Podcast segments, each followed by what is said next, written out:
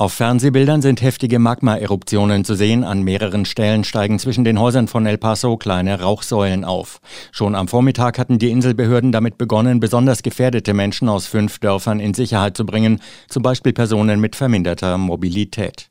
Die Behörden hatten sich zu der Maßnahme entschlossen, nachdem mehrere stärkere Erdbeben aufgetreten waren. Das stärkste erreichte drei Komma acht auf der Richterskala.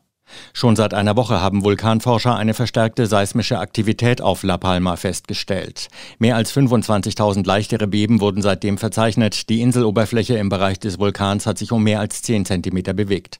Dass es tatsächlich einen Ausbruch geben würde, galt für Forscher aber keineswegs als sicher. Mehr als elf Millionen Liter Magma hatten sich in einer Blase unterhalb der Erdoberfläche angesammelt. Nun beginnt sich ausströmende Lava einen Weg entlang der Bergflanke zu suchen.